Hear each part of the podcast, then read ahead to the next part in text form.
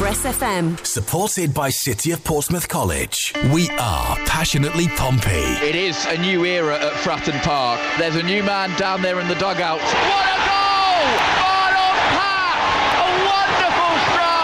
Pure, unadulterated Pompey. Absolutely thrilled to be here. You know, everything that I was expecting coming into City and coming into the football club has been matched and more. Action and reaction. I think you probably saw on the pitch that there was a lot that we'd worked on in a short space of time. I think it's really good positive signs for the future. Certainly really excited to be playing under him and excited for what we can achieve this season now. Giving Pompey fans a voice. It's been immensely frustrating to still be in League One after six years. This is the Football Hour. Fans' interest in this division peaked a long time ago and it's stagnating. We've got to get out of this division and into the Championship. The honeymoon period is over for John Mousinho. There is the whistle from Bobby Madley. John Mousinho tastes the beat as Portsmouth manager for the first time. A 2 1 defeat, albeit in controversial fashion in the end, to Peterborough on Saturday, brought to an abrupt end for new head coach's 100% record in the dugout. We'll be hearing from a John Mousinho tonight who takes ownership for his team set up in the first half, however, wants to also look at the positives from a second, commending the fight shown in the latter stages. There's plenty of positives to come from the game, and thankfully we've got a free week now to, to work on quite a bit and go into the Barnsley game full of energy. So, a loss for the men, but another victory for the women, who secured a 2 1 win away at Bridgwater United yesterday. Jay Sadler features with his post match comments before 7 ultimately we found a way to win the game. It wasn't pretty, wasn't our best performance, but it was a performance of character, fight, and it ultimately earned us three points. And as always, Blues fans, this is the platform to you to have your say as well. Were you disappointed with Pompey's display in the first half at London Road on Saturday? Who would you like to see through the door before tomorrow's transfer deadline? And what have you made of life under John Mousinho so far? 81400 is the number you need to text tonight. Start your messages with the word Express. You can email sport at expressfm.com, use at expressfm if you're on Twitter, or head over to facebook.com forward slash Pompey Live. A very good evening and welcome to yet another edition of the Football Hour. This is the Football Hour, 93.7 Express FM. A very good evening and welcome along to the Football Hour here on 93.7 Express FM, driven to you as always by Stagecoach across the south, getting you from A to B with a minimum of fuss across the south coast and through Hampshire as well. Visit stagecoachbus.com to find out even more information on the services they can provide in your area. So, as I mentioned, plenty to get through tonight between now and 7 o'clock. A full debrief of Pompey's 2 1 defeat to the Posh at the weekend at London Road.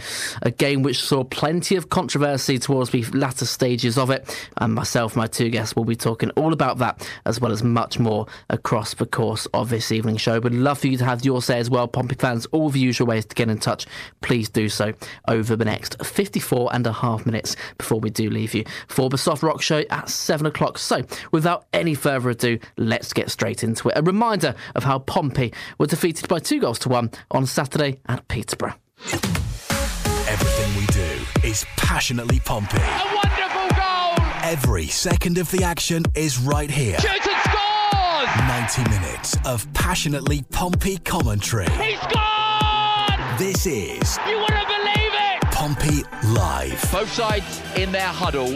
Portsmouth all in black with gold sleeves going from left to right as we look at things from our position in the main stand. Peterborough in traditional colours. They will go from right to left. Now there's a chance for a cross to come in for Peter on the right. They break into the box. Shot on goal. It's going to be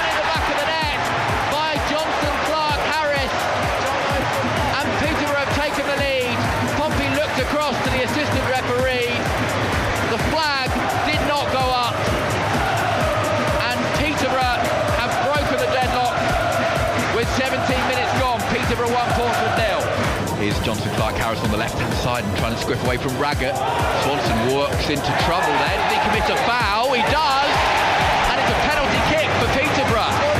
How Pompey could do with some heroics from their goalkeeper here. Clark Harris strikes it, scores! Firmly struck into the bottom corner. Macey goes the right way, but he had no chance. It's a good penalty. It's a long way back from here for Portsmouth. Peterborough United 2, Portsmouth nil. That is the end of the first half here at London Road. And it is the home side, Peterborough United, who are ahead by two goals to nil. And now Pompey are in real trouble because Mason Clark's away and there's only Louis Thompson to beat. Thompson, can he stand him up? It's a great chance for three for Peterborough. And Macey saves. Bishop's got a chance and Bishop can't get the shot away. Still there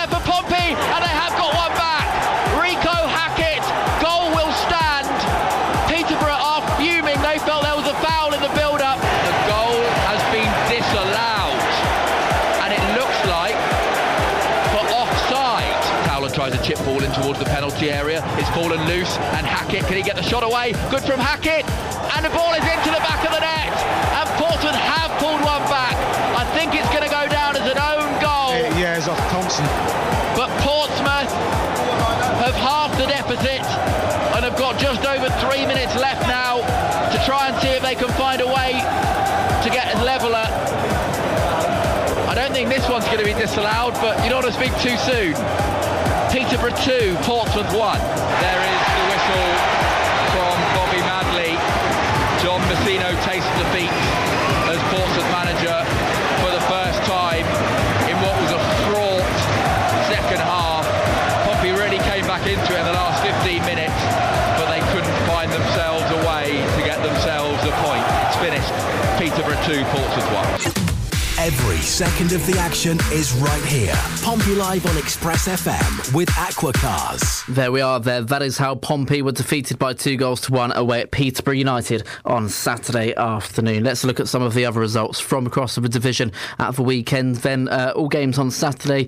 Uh, Charlton Athletic were defeated by two goals to one by Bolton Wanderers at the Valley in the early kickoff. Burton Albion were 2 0 winners over Oxford United.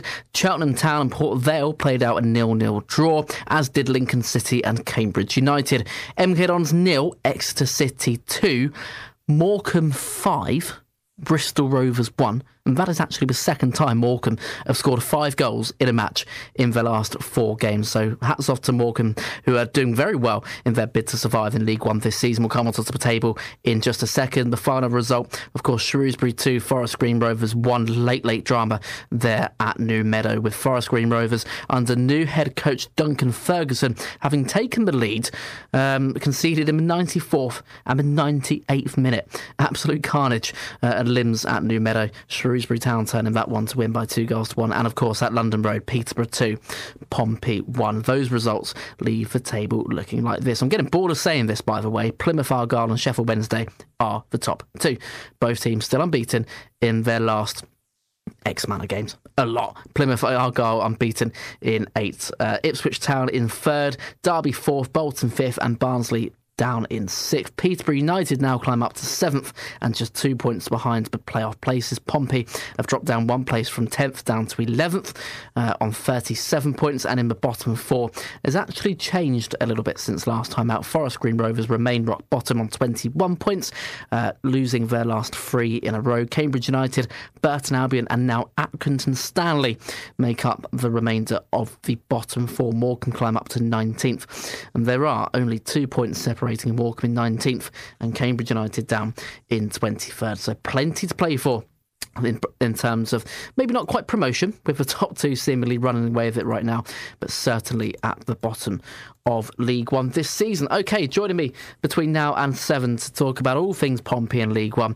Delighted to say once again, Mr. Alex Fletcher. Alex, welcome. Hi, Jake. Thank you very much. Uh, defeat to Pompey uh, on Saturday, then, Alex, and we'll come on to, to the goals to start with. Uh, the first one, uh, Jonson Clarke Harris. Was that a case of a, a, very good striker in this division showing his strengths, his ability to time his run well, peel off a defender at the you know, the precise time he was supposed to, uh, and really get that kind of poacher's finish? Or do you think that's more down to maybe a bit of lacklustre defending on Pompey's part? I think it's a bit of both. I think if you if you're Clarke Harris, or you're a striker, you're never ever going to accept someone saying the only reason you've scored that goal was because of a defensive mistake. You're gonna you want to claim it for yourself uh, and say it was your effort, your endeavour, and your uh, know-how that got you that goal. But there should be at least an attempt to defend it. We should be stronger at the back. We've got to be able to keep an eye on. You know, going into that game, you know he's a threat. He's been a threat at this level for for, for a serious amount of time now, mm.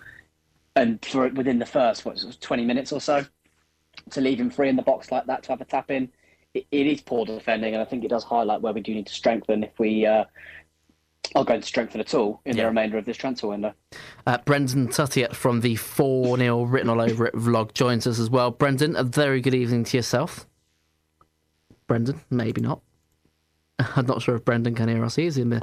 He's in Oh, the, sorry, Jake. Uh, sorry. Jake. I am here, mate. My apologies. That's I muted all my microphone while the bit was going on earlier. Ah, you, you had me panicked there. You had me panicked for a while, Brendan. How are you? Good to have you. I'm, I'm good. Yeah, thank you for having me back on the show. Brilliant. No, no problem at all. Um, Brendan, uh, Alex just mentioned there um, Pompey's strength at the moment, the, the numbers, but maybe John Vicino needs to bring in before the transfer deadline. Well, I'm afraid to say it, the transfer deadline is just over 24 hours away, and it's been well over a week since the Blues last signing Matt Macey, um, just over 10 days ago before the Exeter City match. Brendan, are, are you concerned now, considering how close we are to the deadline and maybe the amount of faces, but many are, are billing Pompey to need in order to try and compete for a playoff position? Yeah, it is a bit concerning. You know, it's sort of shown a bit earlier on in the window. Obviously, when we sacked Danny Cowley, before you know, literally as the, as the window opened, and we didn't get a manager in for another week and a half, or if, if not nearly two weeks, wasn't it? It was quite a while, and um, you know, it just seems like there was no sort of plan in place. Obviously, we signed Towler, who had been um, sort of highlighted to uh, to Richard Hughes before. Obviously, Cowley obviously lo- lost his job, and it just seems like other, other than Macey, because we needed a keeper like ASAP, because obviously Griffiths got got recalled. We it does seem a bit like lackadaisical in like in the uh, the recruitment front.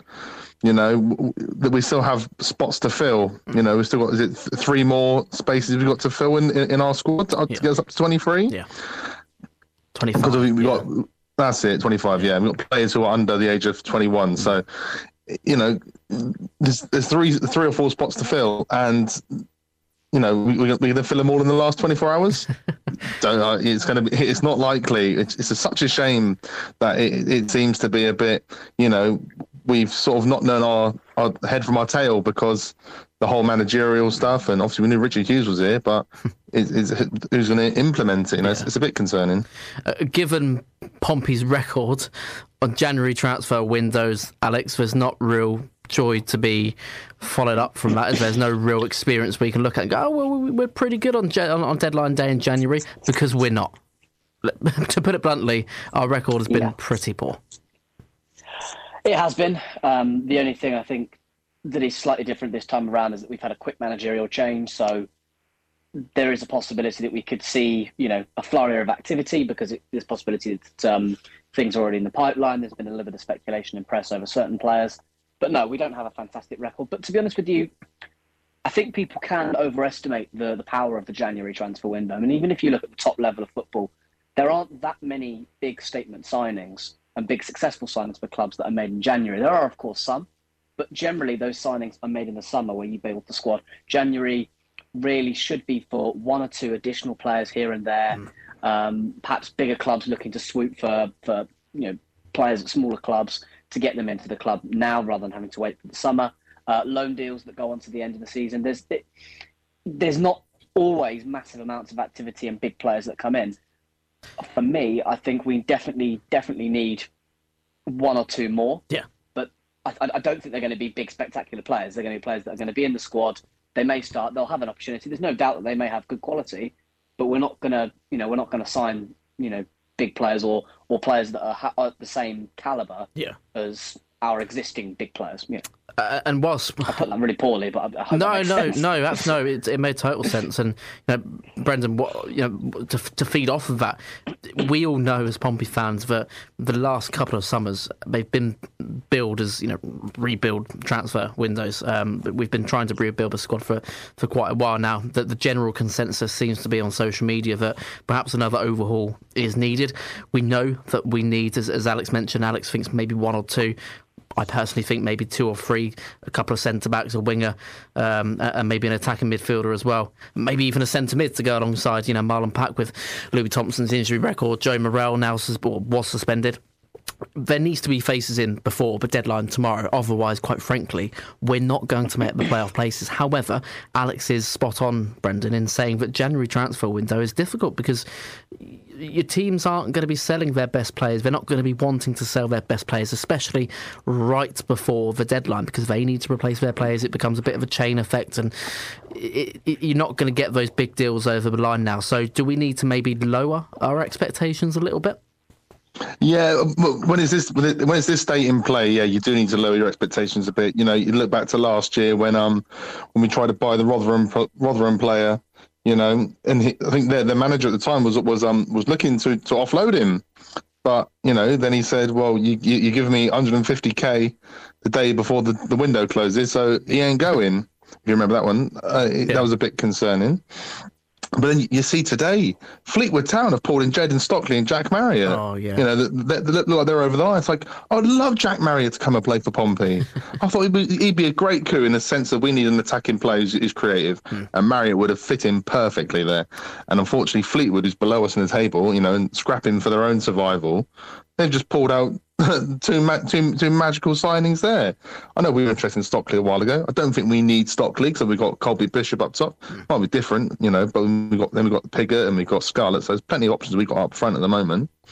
But yeah, it just it, it is a, it is a shame that it has been left a bit late in the day. But you know, you, you, never know. The, the, the, end of the window, you might you might be able to pull out, uh, you know, where the best deals are at the end of the window but you, you, you have to just wait and see. I think uh, yeah. I'm not keeping my hopes up at the moment for anything special. No, uh, Tim on the text, Tim and Old Portsmouth, uh, not not too excited for the deadline, saying I would expect too much from a transfer window. It'll either be loans or free transfers. Shopping in the bargain basement as usual, says Tim in Old Portsmouth. Well, just over 24 hours to go until the January transfer deadline comes to a close. 11 p.m. tomorrow evening. That's Tuesday, the 31st of January. And if there are any signings between now and then, we hope at least one would come through the door, won't we? You can catch uh, all of the latest news uh, over on our Twitter channel at, at ExpressFM or expressfm.com um, forward slash news. We'll have all of the updates as they come in if Pompey do announce any incomings or, of course, outgoings um, in the remaining 24 hours of this January transfer window. Okay, we're going to move on in the next part of the show uh, away from that and come on more to review Saturday's defeat to Peterborough United. We've not really spoke in too much detail about that game, and that, of course, is the big talking point of this evening's show. And when we do come back, we'll not only hear from Alex and Brendan, but we'll also hear from the head coach himself, John Mousinho, who reveals his message to his team at half time. Don't be discouraged if it's 2 0 at 60 minutes. It's not the end of the world. Find yourselves out of the game because one goal will change it. And it did, you know, it, it really did. Unfortunately, it didn't come earlier, but yeah, overall, just um, you know, disappointed but really pleased with how the lads conducted themselves. More to come when the football hour returns next. This is the Football Hour, 93.7 Express FM. Whether you're out with your mates, catching the latest blockbuster, or just enjoying late night bus rides, from 7pm every day, you can take advantage of a Night Rider ticket, taking you from A to B and everywhere in between. Simply purchase your Night Rider ticket on the bus or using the Stagecoach app to get unlimited travel anywhere on the whole of the Stagecoach South for just £2.50. The world is your oyster. Visit stagecoachbus.com for timetable and ticket information. This is the Football Hour, 93.7 Express FM. Welcome back to the Football Hour here on Express FM, brought to you by Stagecoach across the South. Download their app right now from either the Apple app or Google Play Store. You can prepay for your ticket and you can locate your nearest bus stop as well. You join myself here, Jake Smith, alongside Alex Fletcher and Brendan Tuttiett to review Pompey's first defeat under new head coach John Mousinho. They lost 2 1 away at Peterborough United at the weekend. That came after a week of victories at home to Exeter City and Fleetwood Town, both of those games ending by two goals to nil in the Blues' favour. But that all came to a crushing end when the Posh inflicted that 2 1 defeat on Saturday afternoon. Alex and Brendan, we'll come back to you first. Alex, look, on paper, you know, wins over Exeter and Fleetwood, albeit, you know, we don't want to disrespect these sides, but let's be quite honest, we are Portsmouth. We've been trying to get out of this division for quite a while now. We need to be beating these teams. End of. We have done. We come up against Peterborough on Saturday. We know they've got a whole lot more quality than Exeter, than Fleetwood on paper, even Pompey as well. We knew this was going to be a tough game. And maybe pre game, if you'd told me that we'd come away from that match with a 2 1 defeat, unfortunate not to actually have the draw and have that sort of fighting spirit. You'd think, okay, that's something to build upon for Barnsley at home on Saturday. However, Alex, that opening 60 minutes of that game was poor. And I don't think you can really take much positive from that, can you? Not particularly, no. And I think that's that's the key element for for Mousinho now as as we go on and we kick on is that one of the things that we really had in that very very poor run of form, um, which in the end cost Danny Cowley his job, is that we didn't beat even teams that were down, you know, lower down the table, teams that we would expect to beat, and we did that against both Exeter and Fleetwood. So that's one of the things that we needed to improve on, that has been improved on, and that's really positive because if we go on throughout the season and we, we consistently win those kind of games, then we're not going to be too too bad in terms of our in terms of our final position at the table. The next stage is obviously to go on and start beating those teams like Peterborough. Barnsley is a big test, and it's also a big test for the team for how they react. And one of the things that did disappoint me about Cowley's reign is that as soon as we def- had a, suffered a, one single defeat, we then struggled for form. The mentality of a good team and a good manager should be that you'll be able to bounce back because you're not going to win every week. Hmm. We lose to Peterborough, we go there, lose 2 1. Fair enough, we didn't perform brilliantly for 60 minutes, but 2 1 defeat. You now go at home to Barnsley, another team that's going to be looking in around that top six.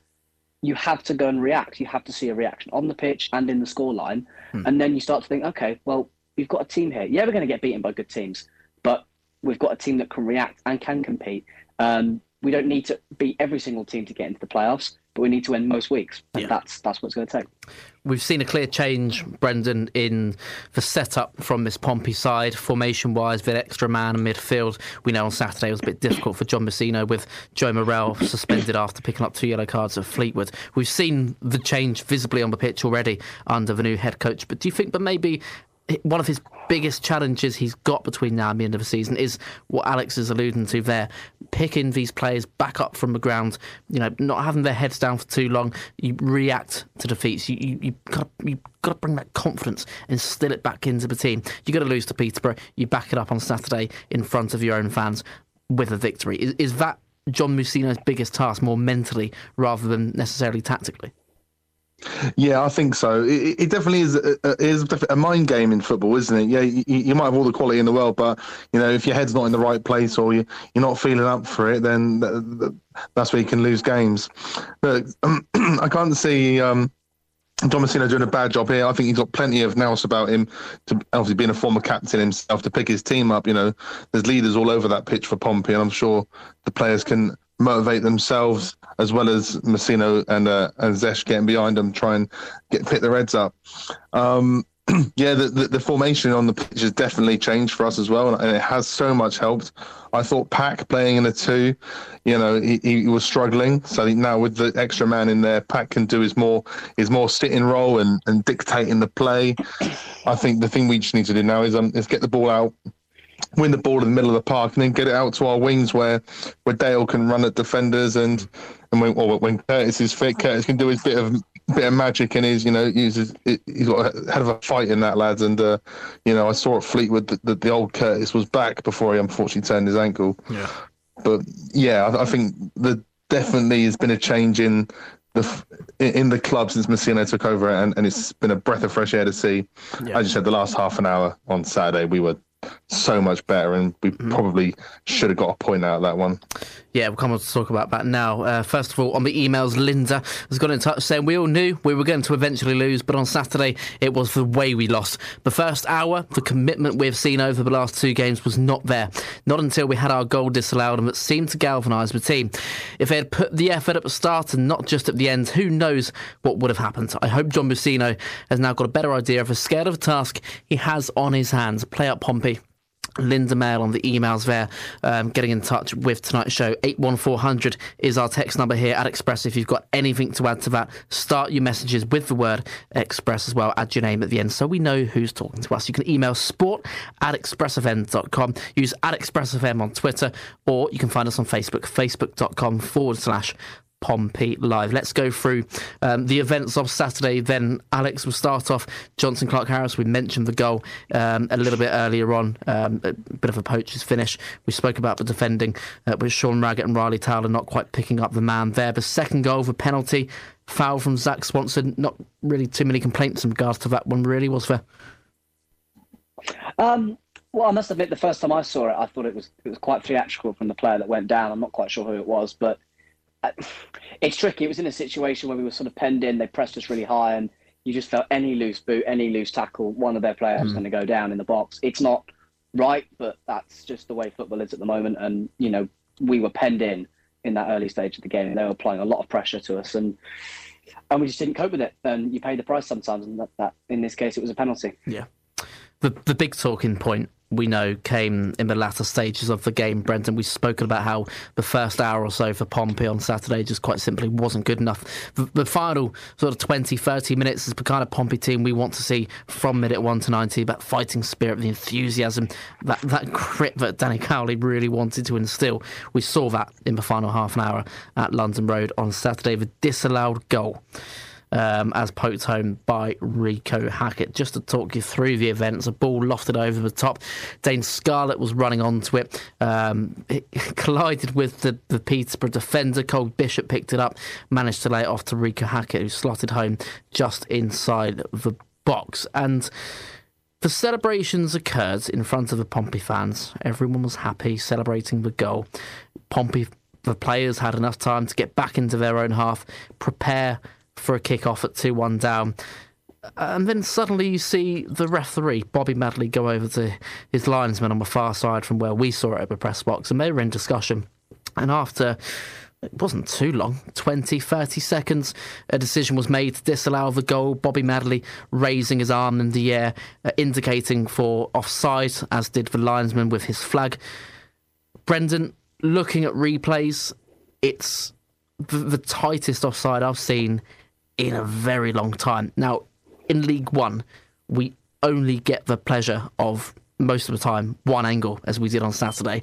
There's no VAR. Um, so for, for, for, for the linesman to have seen that, I'm not saying it wasn't offside, but for the linesman to have seen that, fair play to him, he's got great vision.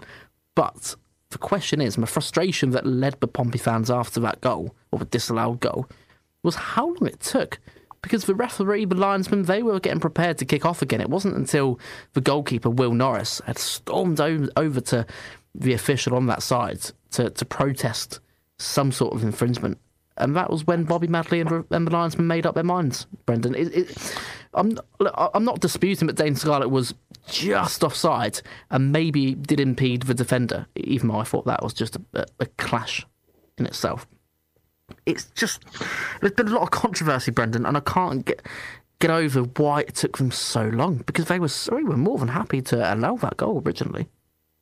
No, it was really bizarre, and I was w- watching it from home, um, unable to make, un- unable to attend the game, and I, it just didn't click to me that that Scarlett was offside. If he was, he was. But then, why is it taking the line? Was it two and a half minutes to put his flag up to then say Scarlett's offside and he's interfered? He was running to a centre circle to, to, to go on. yeah, in what exactly? Look, I go back. You know, we use the analogy of the, of the Premier League and comparing the Premier League's VAR down to our division. If you go back to the, the Manchester derby between Man United and Man City, when um, for uh, Bruno Fernandes's goal he scored, when Rashford was in the offside position, he Rashford didn't touch the ball, but he chased the ball. Mm for for 20 yards with the ball at his feet, and then he decides so he drew the keeper out. The defender couldn't get to the ball because Rashford's in the way of it, and then he steps off and then no, he pulls his leg back to kick the ball, and then Fernandes then kicks the ball and scores. But Rashford's deemed that he hasn't interfered yet. He's you know, but I don't see here how Scarlett has interfered. That's what point I'm trying to make if if he's brought the bloke down, I said, well, they're, they're both grabbing each other, so you sort of play on from that. I think it's giving the advantage, but then it's it, it, it's so bizarre. I literally I don't get it at all. I, I, I, you know, yeah, I understand why I understand why now, having reviewed it so many times. It was for it was for here and now at the time, but frustration but led by Pompey fans. Having seen it two days on, you can see that Scarlett is just off, and I mean just offside by a, a toenail. And if he does collide with with the defender, who probably would have got that ball and cleared the ball anyway, that's fair enough. But I think the most frustrating, in, my opinion, was how long it took them. It was the influence from the Peterborough players, but it's also the fact we we don't hear from the officials after the game, and this is something that fans, Alex, have been have been asking for for quite a while. Because if Bobby Madley or the linesman or anyone to do with the officiating team on Saturday or any sort of given game can come out after the game, just give a, a minute or two conversation to, to a journalist, to the press, and just say, look, this is why we gave this. This is us summing up the, the controversy which happened. If they can just sort of come out and, and say and, and inform us, it's, we don't mind that. We can we can we can live with that. We need that communication to be able to really relinquish that fan frustration. Do you agree, or, or is that maybe taking it too far? No, hundred percent. But I think the the reality is, is it's just not going to happen. The the level of officiating uh, in this country, if you compare to a lot of other countries, is is very very poor. And I think it's because we seem to get so caught up with some of these weird kind of weird laws that exist, particularly around things like offside.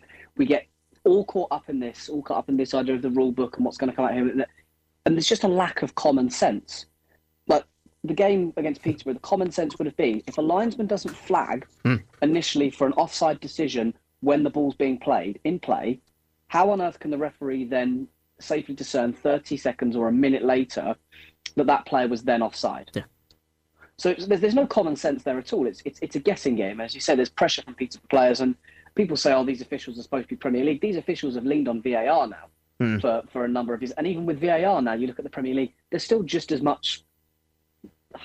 I'm trying to say this without being too rude, but there's just as much rubbish going about, and there's so much, well, so little common sense within the refereeing, um, even at that level. So I don't understand why we can expect it at Hmm. this level. And we, we we knew it when we had um, Nathan Thompson. He he would uh, just throw himself on the floor at every opportunity, and we found it funny. But week in, week out, referees would buy it, Yeah. and no, everybody else in the entire stadium knows it's not a foul, except the person who is actually making the decision. It's ludicrous. It's all. There's so many other things in their mind other than just simply refereeing the game. There's no common sense.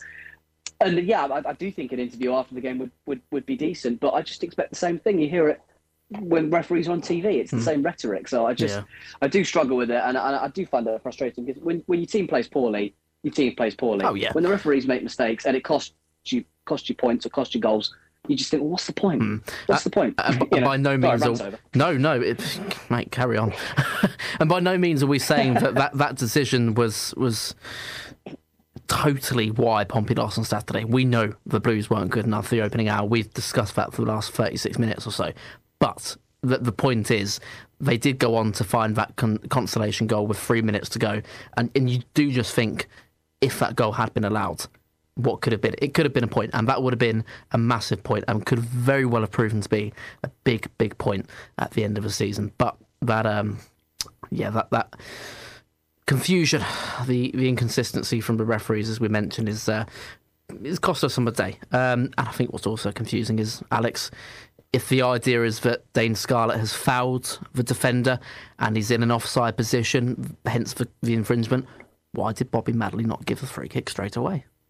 Why did he point towards the centre circle to indicate the Blues had scored a goal? Why was it not until the Peterborough players and runs the linesman? Ah, we could be here forever. The point is, The goal was given. This is the thing. The- The goal was exactly, given, the goal yeah, Thirty seconds yeah. later, people are still speculating. Was it the foul? Was it the offside? We shouldn't be doing that. No. How can fans and, and people? I heard on the radio it's one thing, on TV it's the other thing. That's just not good enough, is it? That we don't Yeah. know what decision's been made because it's been made so late. It's been there's pressure from other players, and it's just complete guesswork. It's just not good enough. No. Because you can't plan tactically week in week out for how you're going to play, and then just be let down by a referee. it's, it's not enough. No, it's not. Uh, let's hear what John Mousinho had to say after the game. He caught up with Max Swatton and was first asked for his reaction to Pompey's 2 1 defeat at London Road. Obviously, a huge amount of disappointment because of the last, I think, 20 minutes and the emotion of the game that that comes into it. And, and we actually thought, you know, we're, we're, well in this, especially when we thought we'd, we'd scored the first goal with a lot of time left on the clock. So, disappointment, definite disappointment. I think once we take a step back and uh, and look at the whole game objectively, though, we've we've probably got a, a lot of work to do. And um, and they're a good side, you know, Peterborough a good side, and I think on reflection overall, they they deserve the win. That late disallowed goal. Have you spoken to the referee? Do you know what it was for? He looked to have uh, flagged for offside. Well, he didn't flag. That was the problem, uh, and I, am not entirely sure why. If he thought it was offside, he should have just flagged. It was, it was very obvious that if he if he did think that, he could have done it. Um, so we obviously all, all, thought it was a goal. Uh, I think the Peterborough bench did and the Peterborough players did. No one had a huge issue with it, and I think yes, it was it was given for an offside on on Dane Scarlett, uh, which again is just. You know, I'll have to have a proper look at it and, and, and see what I actually think did manage to claw back a goal. That late rally may be something to take into into the next game. Yeah, I think a huge amount. There's, you know, I've just said to the, the boys in there, we probably need to, um, well, we definitely need to not wait until we're 2 0 down to, to show that sort of fighting spirit. And, um, you know, I think there were a couple of things that we didn't quite get right in the first half tactically, which, which I'll take on board, um, particularly with the way that we pressed Peterborough. So, uh, yeah, there's plenty of positives to come from the game, and thankfully we've got a free week now to, to work on quite a bit and go into the Barnsley game um, full of energy. As you said, it was much better second half of play, particularly at the back end. What did you say at half time?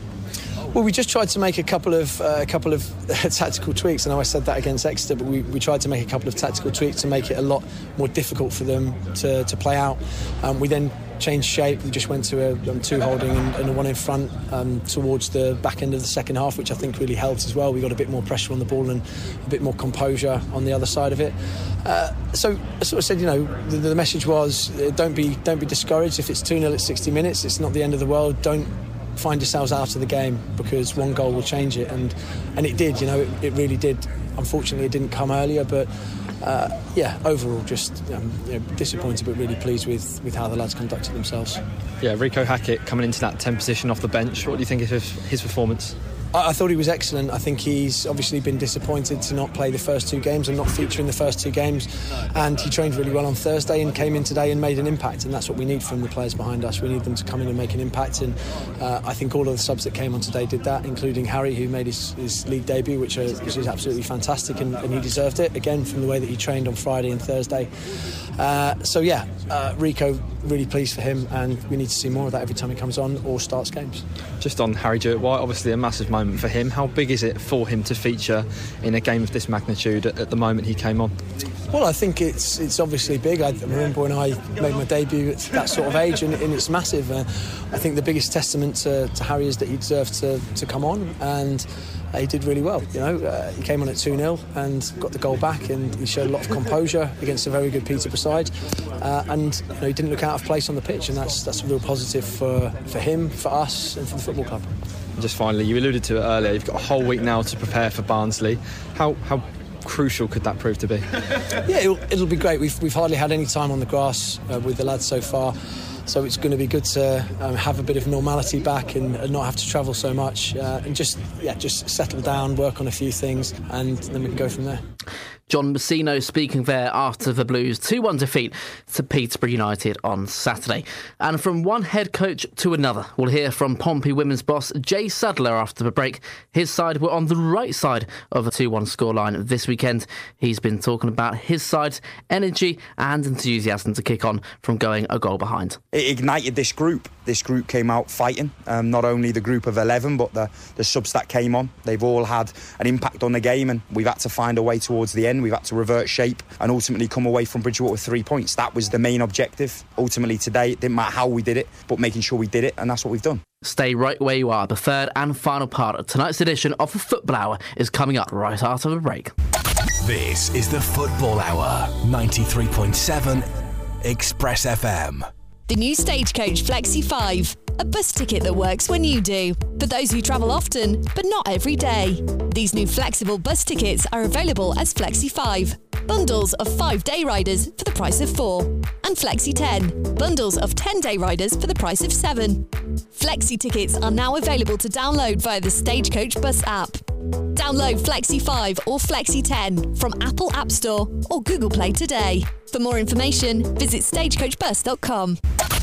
This is the Football Hour, 93.7 Express FM. Good evening, welcome back for the final time tonight to the Football Hour here on Express FM, supported as always by Stagecoach across the South. Let's get to some more text tweets and emails before we do leave you at 7 o'clock, just over 15 minutes away. Dave on the emails, thank you for getting in touch, says, Good evening, Jake. I obviously spoke too soon. We really do not have a team just yet, do we? So disappointing. We were fooled into believing we had depth in this squad, but in all honesty, we are as weak in that respect as we have been for a number of seasons. Without fielding a fully fit team with our best 11, we are woefully short of being a promotion winning side, either automatic or via the playoffs. And you really need to be very, very strong in League One to ensure that the leap to the Championship is just a big one and not so big, but it cannot be overcome and sustained with the right transfer dealings in the intervening summer, which will be surprisingly costly. Right now, I would say we are another season, or more likely two to three, away from having that required strength the unacceptable rate of progress on the pitch will need to improve significantly compared to what we've witnessed over the past six seasons. The thoughts there of Dave on the emails. Thank you very much, Dave, for getting in touch. Um, Brendan, back to yourself. The investment on the pitch is obviously something that's been questioned more so as the months and months tick on. Um, Pompey in League One, if things go as they are, which is quite frankly looking quite likely. It will be a seventh season in this division come next season. Do you think maybe there needs to be just that one season where we go, do you know what? John Mousinho, have as much money as you want, go out and spend whatever you need to get this team out of this division. Do you think maybe that approach we've had over the past five, six, seven seasons needs to change? Um, yeah, quite possibly, actually. yeah, I'm not one of these people who, um, you know, going to be sh- shouting about the Eisners and, you know, telling them what they should do, you know, because obviously they're the businessmen, they're the ones with the money, and, um, you know, they're the ones who, who've got the plan to get this club out of this division. When that happens, you know, potentially they've been put two, two years behind their original plan they set out at the Guildhall through the two, the two years of COVID, where there was no income to the club, where you know, maybe it's just TV money coming in rather than uh, the fans on the gate and the, the money sold at the concessions.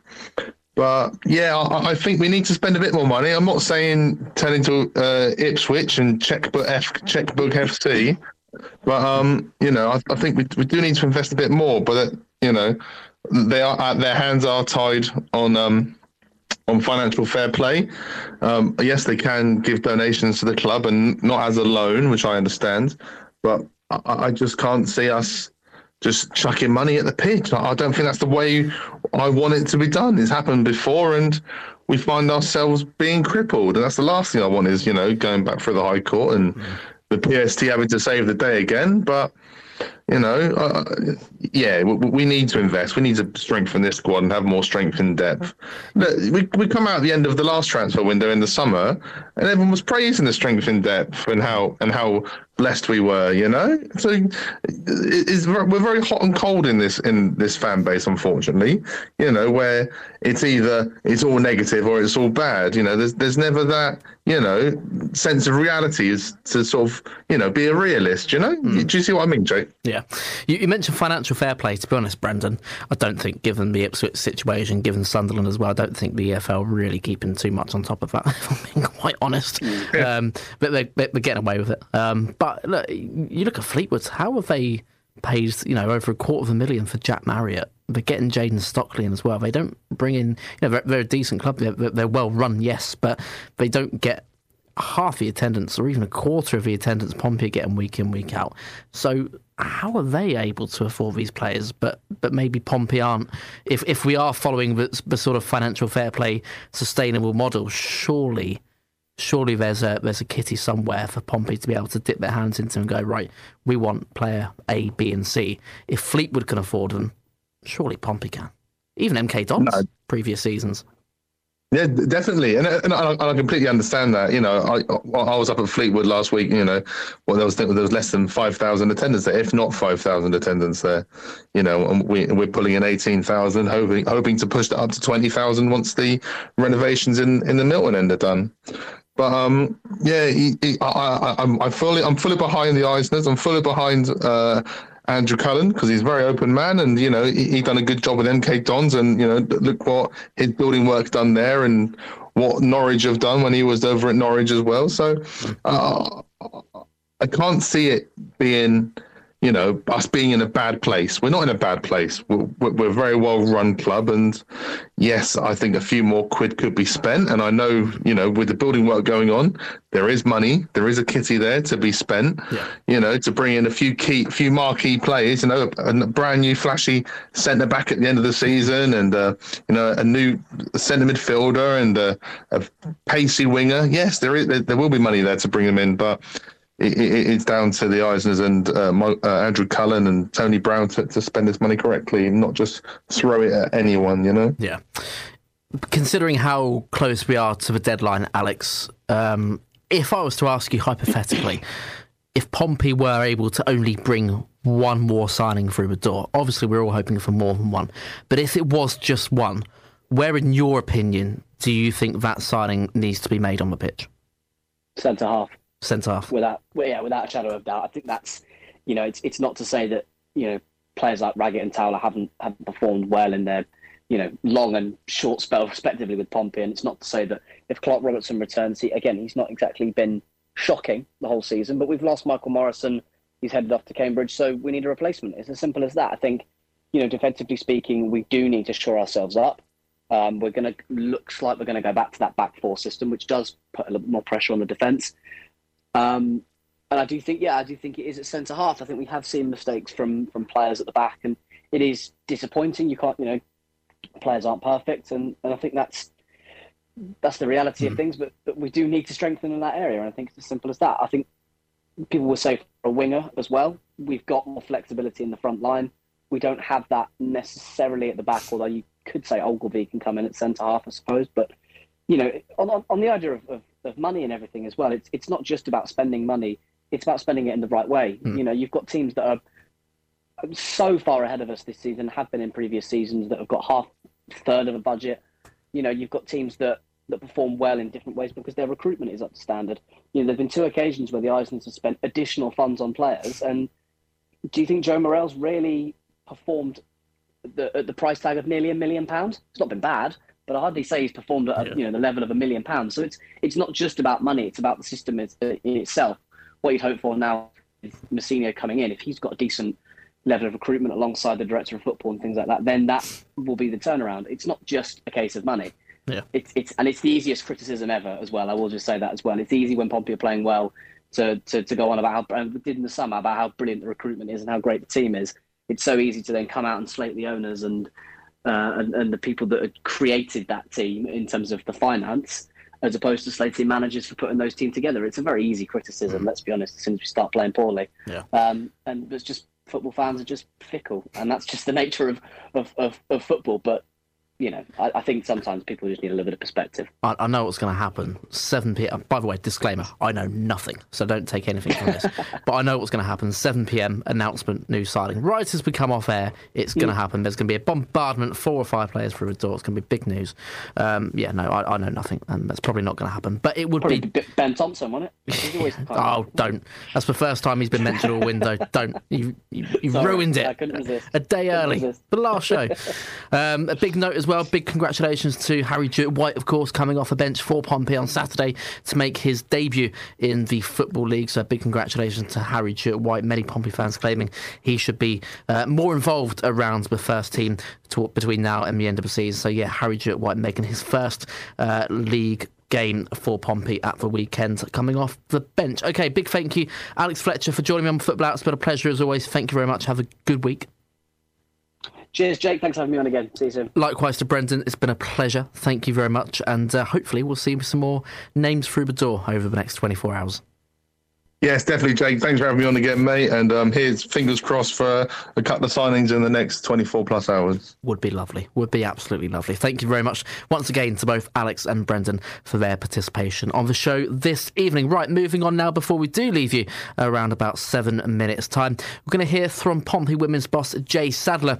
His side were on the winning end of a 2 1 scoreline at the weekend. They had to come from behind to do it, and that victory was actually Jay Sadler's 100th win as Pompey head coach. He spoke to Max Swatton after the full time whistle at Bridgwater. Well, Jay, we went behind, we turned it around, we found a way in difficult conditions today. How are you feeling right now? Obviously, really happy. Ultimately, we've, as you said, found a way to win the game. It wasn't pretty. Um, it wasn't our best performance, um, but it was a performance of, of character, um, a fight, and it ultimately earned us three points. When, when we got here, the conditions aren't great. There's there's more sand on the pitch than there is grass, so it was very difficult for us to try and outplay the opponent. I think first half they were better on, better than us. I think they they won a lot more first balls, second balls, um, and we've got hand to thank for a, a great uh, stop in that first half. Second half, it was just about coming out and having a little bit more belief. I think we played with a little bit of fear. Um, we didn't want to get the ball down and play, and structurally we, we were a little bit off it, so we made a few tweaks. I think the goal to concede was was a sucker punch. It was a real hard one to take, but it ignited this group. Um, this group came out fighting. Um, not only the group of 11, but the, the subs that came on. They've all had an impact on the game. And, and Nate Harney, straight from the kickoff with a, with a great goal. And then obviously the second one's fantastic. And we've had to find a way towards the end. We've had to revert shape and ultimately come away from Bridgwater with three points. That was the, the main objective. Ultimately today, it didn't matter how we did it, but making sure we did it. And, and that's what we've done as you said, Anaya Harney. Let's talk about her. Two goals for her today. A player playing with real confidence at the moment. What do you think of her performance? Can't fault her, to be fair. She's obviously been in the dark for four five months um, in Emma Jones' shadow. Um, but her commitment, her fight for the cause has, has been tremendous. And now she's um, had an opportunity, and, and by God, has she taken it? Um, not only today, but in previous games with her performances. I think she's putting a little bit more expectation now as the nine that she she needs to provide the goals, and she's done that today. The first one, a, a fantastic ball by Jazz, and she slipped it with her left foot. And then something we don't see with Nay Harney outside the box, and, and she's had a strike. And what a strike that is! It's one of the cleanest strikes you'll see into the top corner. So she deserves a lot of the plaudits today. Um, but as a group, as you keep saying, we, have ultimately found a way. Um, we've had to show a different side to our game. We've had to be a little bit adaptable, um, but ultimately another three points in it, it puts us nicely in the league. It's a brilliant effort by everyone today, and you won't like me mentioning this, but that's your 100th win as Pompey manager. How are you feeling about that? Yeah, now it's come to light. Um, my wife dropped me a little message to say congratulations. Um, on a personal note, obviously that that's great. Um, but it wouldn't have happened without all of you guys, the staff, the players, um, and it's a great place to come and celebrate a win. Um, I will enjoy this win, and I said this to the girls at the end. We have to enjoy this win now. Um, yes, we can look forward to the next game, but we'll look at that on Tuesday. For now, we've got to look forward and we've got to enjoy it. These are the moments we've earned the right. For me, on a personal note, it's, it's brilliant, and hopefully another hundred to come. There you go, the post match thoughts of a very happy Jay Sadler after the Pompey women's 2 1 victory over Bridgwater on Sunday. They're next in action this coming Sunday, the 5th of February. They're away to Gillingham in the FA Women's National League Southern Premier Division. That win yesterday means they're now second in the table, just two points behind the leaders, Oxford United, who, okay, they've played one game less, but 10 matches remain for the Blues to catch the leaders in their bid for promotion to the Championship. Next in action on Sunday, away at Gillingham. The men are back in action action this coming Saturday. They take on Barnsley at Fratton Park. Myself, Sam Mason, Hugh Bunce on the Football this Friday to preview that one and coverage of that game from PO4 Saturday afternoon from 2 o'clock. All the unmissable action. This is Pompey Live. John Mousinho's 100% winning record as Pompey boss came to an end on Saturday. Clarke Harris strikes it, scores. Firmly struck into the bottom corner. Macey goes the right way, but he had no chance. It's a good penalty. The Blues return to Fratton Park next to take on Barnsley. Join us for all of the unmissable action Saturday afternoon from 2. Pompey Live on Express FM with Aquacars.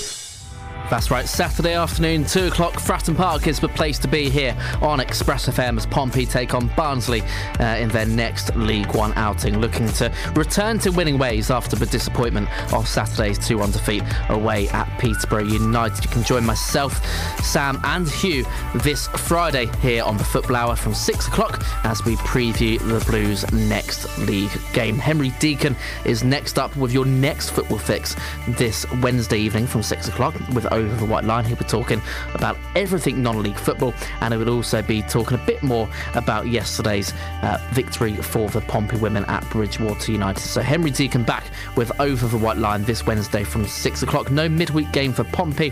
Of course, the next one on Saturday afternoon. Coming up right after the news at seven o'clock this evening here on Express FM. Jeff and Aid return with the Soft Rock Show. They'll be chatting to Ralph McTell, and we'll also have the latest music from Wet Leg, uh, And Simpson, as well as Jethro Tull as well. The Alternative 80 show will be here between 9 and 11, and then nothing but great music between 11 and the early hours of tomorrow morning. Ian James is back with Express Breakfast tomorrow from 6.30 with the latest on the roads, news, travel, sport updates. He's got the lot between 6.30 and 10 o'clock. So, thank you very much, Pompey fans, for tuning in. It's been a pleasure as always. Have a great week. Stay safe and play at Pompey. Good night.